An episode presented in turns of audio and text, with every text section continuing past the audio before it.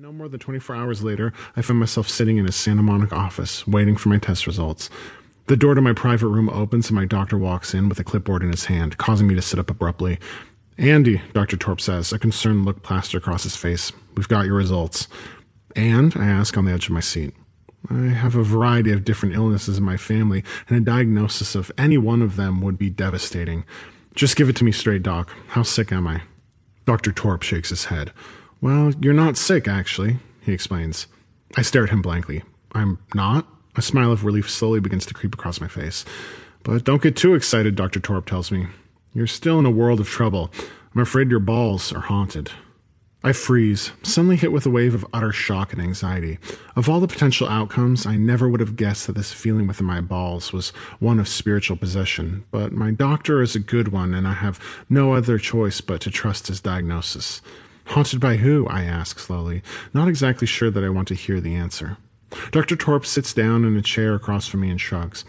"At this point, we can't really say for sure. It's too early in the haunting to get any real sense of who or what has possessed your balls.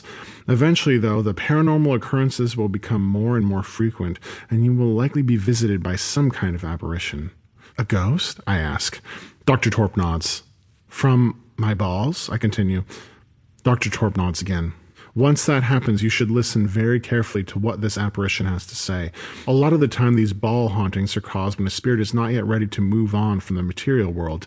They have unfinished business to take care of, and they're not going to leave until they do.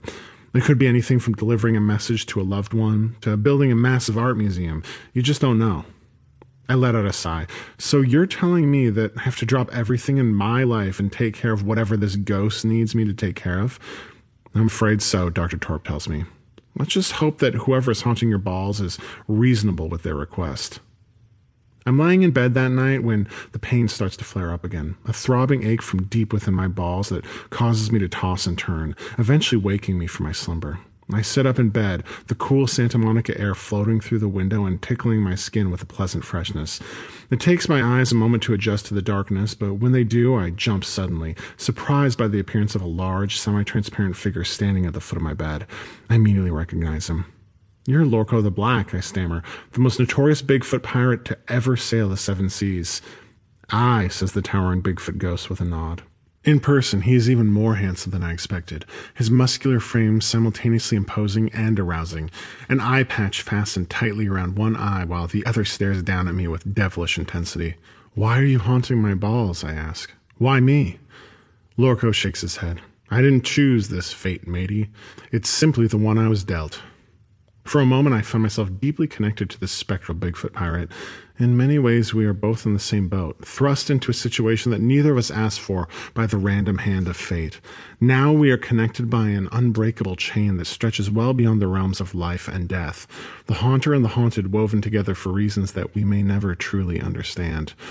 Beneath the sheets, my cock starts to grow, throbbing alongside my balls as I take in the powerful physique of this majestic Bigfoot. "What do you want from me?" I ask him. "I need you to stop haunting my balls. I mean, you seem like a nice guy, but it really hurts." "Aye, the cold grip of death is a bastard," agrees Lorco. "It was not my intent to make your balls ache like two oysters in the deep." "Then help me," I beg. "Help me help you. What is your unfinished business?" Lorco sighs as I say this, sitting down at the edge of my bed as his entire demeanor changes from fearsome pirate to old friend. "Now that is a hell of a tale," the Bigfoot pirate ghost tells me. "One that needs to stay between you and me." I nod in understanding. "Aye then, listen up," Lorco begins. "My crew and I may have been the most dreaded pirates in the whole sea, but we were also the most secretive. Most folks thought it was because we were plotting something devious, but the truth of the matter is that my crew and I..." Lorco trails off. "What is it?" I beg to know. "You can tell me." "The truth of the matter," Lorco begins again, "is that my crew and I are gay." I gasp in astonishment, completely blindsided by this revelation. "Lorco the Black has been gay this whole time?" I ask. "That's amazing." "Is it now?" Lorco chuckles. "Well, yeah," I offer. "I mean, there's nothing wrong with that. I'm gay too." Lorco eyes me up and down for a moment. "Well, that might explain why your balls are the ones being haunted." "And why my cock is so hard," I add, genuinely curious. Lorco shakes his head. "I'm only haunting your balls. The shaft is all yours, mate." I'm suddenly embarrassed by my careless admission, showing all of my...